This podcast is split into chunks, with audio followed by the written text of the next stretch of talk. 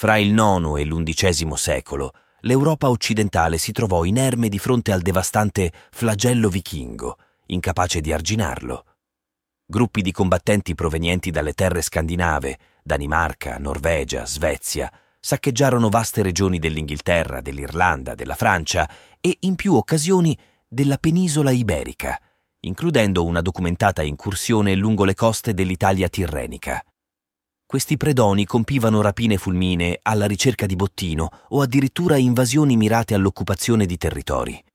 Tale fenomeno inarrestabile ha suscitato l'interrogativo di molti studiosi.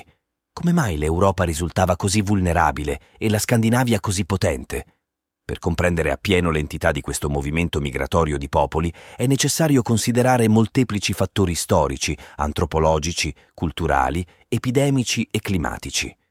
Fondamentalmente, i guerrieri del nord si trovarono costretti a emigrare armati per via dell'aumento demografico, favorito da condizioni climatiche favorevoli, e per la costante scarsità di terre coltivabili, controllate da poche famiglie aristocratiche. Le loro incursioni furono agevolate da un vecchio continente martoriato da secoli di conflitti bellici, epidemie e frammentazioni politiche. In aggiunta, questi abili guerrieri non adottavano tattiche convenzionali, preferendo attacchi improvvisi impossibili da prevedere e contrastare efficacemente. Sebbene il fenomeno vichingo nell'Europa occidentale sia ben noto, rappresenta soltanto un frammento di un movimento più ampio che coinvolse le popolazioni scandinave. Meno familiare, ma altrettanto affascinante, è l'insediamento di popolazioni svedesi, seguito in un secondo momento da danesi e norvegesi, nelle vaste steppe dell'Europa orientale, nelle terre ora parte della Bielorussia, Ucraina e Russia. A partire dal IX secolo diverse testimonianze indicano l'arrivo di coloni, mercanti e abili guerrieri lungo le coste del Mar Baltico, per poi addentrarsi nell'entroterra fino alla regione dei laghi Ladoga e Onega. Scavi archeologici condotti dai ricercatori russi a Staraja Ladoga, antico centro situato non distante da San Pietroburgo, hanno rivelato i resti di un attivo insediamento commerciale risalente all'inizio del IX secolo fino alla metà dell'undicesimo secolo. Si ritiene che sia stato fondato dai Variaghi o Vareghi, anche noti nelle fonti locali come Rus, il cui nome è alla base dell'etimologia del termine Russia. Secondo le cronache dell'epoca, l'insediamento di Staraia era conosciuto come Aldeiuborg, Tuttavia la fondazione di insediamenti in quest'area rappresentò solo l'inizio. Nel corso dei decenni successivi, sfruttando le loro abilità navali e le ampie vie d'acqua caratteristiche della regione, i Rus si spostarono sempre più a sud, conquistando terre ora parte della Bielorussia e dell'Ucraina. Questo fenomeno ebbe profonde conseguenze. Nonostante le evidenze sempre più precise provenienti dall'archeologia e dalla storia, agli studiosi è risultato difficile accettare che le origini dell'impero russo fossero il risultato di una colonizzazione di matrice scandinava. Tuttavia la testimonianza scritta più antica di questa popolazione, la celebre antica cronaca russa, o cronaca di Nestore, redatta agli albori del XII secolo da un monaco di Kiev, narra di come l'arrivo dei variaghi sia stato favorito dalle popolazioni locali slave e finniche in costante conflitto fra loro, desiderose di assistenza nella governance e nell'amministrazione. Sembra che la tribù dei Rus abbia risposto all'appello, guidata da tre fratelli. Uno di loro, Ryurik, sarebbe stato colui che ha fondato l'antica città di Aldei-Gyuborg. Si può quindi ipotizzare che attorno al X secolo l'influenza svedese avesse assunto un ruolo significativo nell'Europa orientale, contribuendo alla formazione di due stati scandinavi, Novgorod e Kiev, che con il tempo si sarebbero uniti per creare una vasta entità statale comprendente gli attuali territori di Ucraina, Russia occidentale, Bielorussia, Polonia e le regioni orientali di Lituania, Lettonia ed Estonia. Sebbene le origini di questo regno siano avvolte nel mistero della storia, gli eventi successivi sono documentati con maggiore chiarezza. Il regno di Kiev che ha avuto inizio nella prima metà del IX secolo, ha raggiunto il suo apice sotto i regni dei principi Vladimir I il Grande e Jaroslav I il Saggio. Il lungo percorso di queste popolazioni nordiche non si limitò alle terre delle pianure dell'Europa orientale.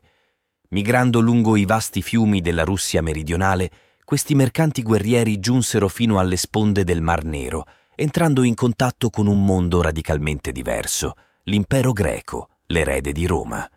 I variaghi fecero la loro prima comparsa a Costantinopoli già nell'839, quando l'imperatore Teofilo II, riconoscendone il valore bellico, li assunse come mercenari nelle sue armate. Tuttavia il primo incontro fra questi due mondi fu piuttosto tumultuoso. Alcuni contingenti russi, attratti dalle immense ricchezze della capitale situata lungo lo stretto dei Dardanelli, tentarono più volte di assediarla. Un esempio eloquente è l'assedio drammatico dell'860 e successivamente nel 907 e nel 941. Nonostante alla fine i Rus fossero stati costretti a ritirarsi, le loro gesta in battaglia evidenziarono la loro maestria, motivazione e coesione come unità militari. Questo fu pienamente compreso dall'imperatore bizantino Basilio II. Nel 988 inviò un ambasciatore a Kiev per chiedere a Vladimir I di fornirgli truppe al fine di proteggere il suo trono dalle continue minacce interne e sventare le trame dell'aristocrazia desiderosa di deporlo. Il sovrano di Kiev accettò di fornire 6.000 uomini, richiedendo in cambio la mano della sorella di Basilio, Anna Porfirogenita, con cui si sarebbe sposato dopo aver abbracciato il cristianesimo. Le immense implicazioni di questo accordo politico avrebbero segnato irrevocabilmente il destino di entrambi i popoli. Nel 989, grazie al contributo inestimabile dei guerrieri variaghi, guidati personalmente da Basilio, l'imperatore riuscì a stroncare ogni minaccia interna e a ristabilire il suo controllo sull'impero. Tuttavia, il loro ruolo non si limitò a questo. All'interno dell'esercito bizantino, i variaghi emersero durante campagne militari vittoriose contro la Siria, che culminarono con la riconquista di Antiochia e in spedizioni contro la Georgia e l'Armenia. Basilio, colpito dalla loro determinazione e ferocia sul campo di battaglia, affidò a questi mercenari settentrionali la sua protezione, istituendo così la Guardia Variaga, un'unità d'élite dell'esercito bizantino. Quest'unità avrebbe svolto un ruolo centrale per secoli in vari teatri di guerra, rimanendo strettamente legata al destino dell'impero. La lealtà assoluta di questi guerrieri verso il sovrano, estranei alle manovre politiche della nobiltà greca, si rivelò in più di un'occasione determinante nelle fluttuazioni del destino dell'impero romano d'Oriente. I variaghi mostrarono una fedeltà cieca all'imperatore, denominato Garth King nella Laxdaela Saga, un'antica cronaca islandese, anche nei periodi più oscuri della storia imperiale. Il grosso di questa formazione era composto da guerrieri di origine svedese, norvegese e danese, ma non solo. La Laxdaela Saga narra l'epopea di un abile guerriero islandese, Bolli Bollason, che giunse a Costantinopoli intorno al 1026 dopo un incredibile viaggio di migliaia di chilometri. Il racconto descrive Bolli e i suoi dodici uomini sbarcare dalla nave. Tutti i suoi compagni erano vestiti di scarlatto e cavalcavano su selle dorate. Bolli indossava abiti di pelliccia coperto da un mantello scarlatto, portava una spada dall'elsa dorata e l'impugnatura intrecciata d'oro sfoggiava un elmo dorato in testa e uno scudo rosso con un cavaliere dipinto in oro sul fianco. Con un pugnale in mano, come era consuetudine in terre straniere, attirava l'attenzione delle donne ogni volta, meravigliate dalla sua statura e da quella dei suoi seguaci. Oltre all'eleganza, si narra che fosse il più valoroso in tutte le imprese che mettevano alla prova un uomo e che si collocasse sempre in prima linea durante le sfide. Bolli avrebbe poi militato a lungo nella Guardia Variaga, la presenza di questi guerrieri nell'esercito bizantino ebbe notevoli conseguenze. Basilio li impiegò con successo nei sanguinosi conflitti contro i bulgari, che devastarono i Balcani dal 1001 al 1018. L'apporto dei variaghi risultò cruciale in varie occasioni, culminando nella decisiva vittoria nella battaglia di Clydion sulle montagne della Belasica, in Macedonia, dove l'esercito bulgaro subì una disfatta totale.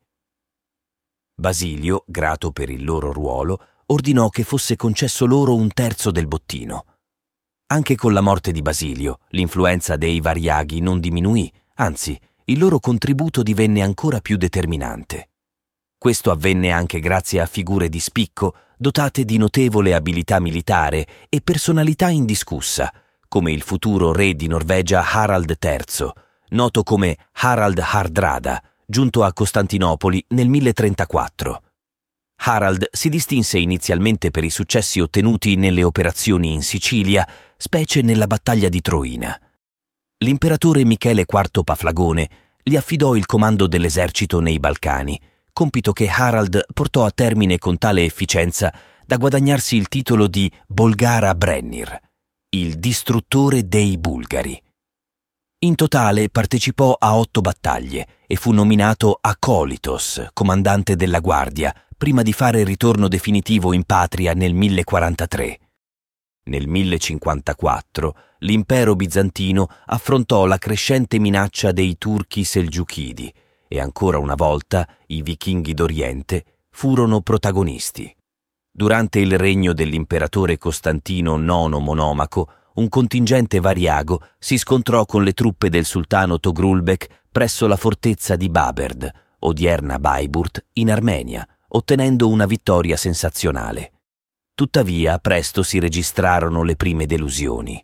Le truppe variaghe parteciparono alla disastrosa battaglia di Manzikert nel 1071, dove l'esercito di Romano IV Diogene, a causa di tradimenti all'interno della nobiltà, subì una sconfitta per mano delle truppe del sultano Alp Arslan. Questa sconfitta decisiva aprì una breccia nel sistema difensivo bizantino, determinando la perdita di gran parte dell'Anatolia e scatenando una terribile guerra civile. Nonostante alti e bassi, i guerrieri provenienti dal nord rimasero sempre fedeli all'autorità imperiale. Un episodio significativo avvenne nel marzo del 1081, quando Alessio Comneno rivendicò il trono e il suo esercito si presentò di fronte alle mura di Costantinopoli. Nonostante la situazione fosse critica, ogni richiesta di aprire le porte della città avanzata ai variaghi da Alessio fu ignorata. Questi guerrieri non si lasciarono corrompere e resistettero a ogni tentativo di persuasione. Solo l'abdicazione dell'imperatore Niceforo III a favore del suo rivale salvò la città dalla distruzione. Negli anni successivi, con l'impero ridotto ai minimi termini e spesso dilaniato da lotte interne e invasioni esterne, il destino di queste truppe divenne strettamente legato alle fluttuanti vicende dei sovrani. Nonostante le turbulenze politiche, mantennero comunque un ruolo militare di rilievo. All'interno delle loro schiere si osservò persino una specie di ricambio, con l'ingresso per la prima volta di contingenti di veterani anglosassoni provenienti dalla Britannia, a seguito dell'invasione normanna, che si unirono alle fila della Guardia. Questi nuovi arrivati dimostrarono di avere un impatto decisivo in diverse occasioni. Un episodio significativo si verificò durante il regno di Giovanni II Comneno, mentre le truppe imperiali affrontavano un'invasione dei peceneghi nei Balcani. Durante la battaglia della Beroia, mentre la maggior parte dell'esercito bizantino si dimostrava inefficace, alcuni reparti delle truppe variaghe, seppur numericamente svantaggiati, cambiarono radicalmente l'andamento dello scontro, sconfiggendo le forze nemiche. Quest'impresa fu descritta nelle cronache dell'epoca come sensazionale. Il contributo dei variaghi nei campi di battaglia perdurò per tutto il XII e XIII secolo. Un momento significativo fu nel 1203-1204, quando Costantinopoli fu assediata dagli eserciti europei durante la Quarta Crociata, uno dei capitoli più infamanti della storia cristiana. In quell'occasione almeno 6.000 variaghi si distinsero in azioni difensive, combattendo con un coraggio incredibile con fiera determinazione, difesero i loro settori assegnati e tennero a bada più volte gli assalitori. La loro fama crebbe notevolmente, tanto che persino l'impero latino di Costantinopoli, nato dalla conquista della città da parte dei crociati, non tardò a formare un proprio contingente di variaghi. Negli anni successivi, le menzioni riguardo al loro impiego divennero più scarse, anche se si sa che si distinsero in vari teatri di guerra come la Macedonia e l'Epiro, Durante il periodo di relativa rinascita imperiale con la dinastia dei Paleologi, dal 1261 fino alla caduta nel 1453, continuarono a operare, ma senza più il prestigio di un tempo. Nel corso del XIV secolo furono impiegati principalmente come guardia personale e l'ultima testimonianza storica su di loro risale al 1402. In quell'anno l'imperatore bizantino Giovanni VII comunicò a Enrico IV d'Inghilterra che molti dei suoi compatrioti variaghi erano al servizio dell'esercito, impegnati a difendere ciò che restava dei territori imperiali dall'avanzata turca. Questo compito fu svolto fino alla fine, poiché nel maggio del 1453, durante l'estenuante assedio, molti variaghi si trovavano sulle mura di Costantinopoli quando le armate di Maometto II riuscirono a conquistare la città.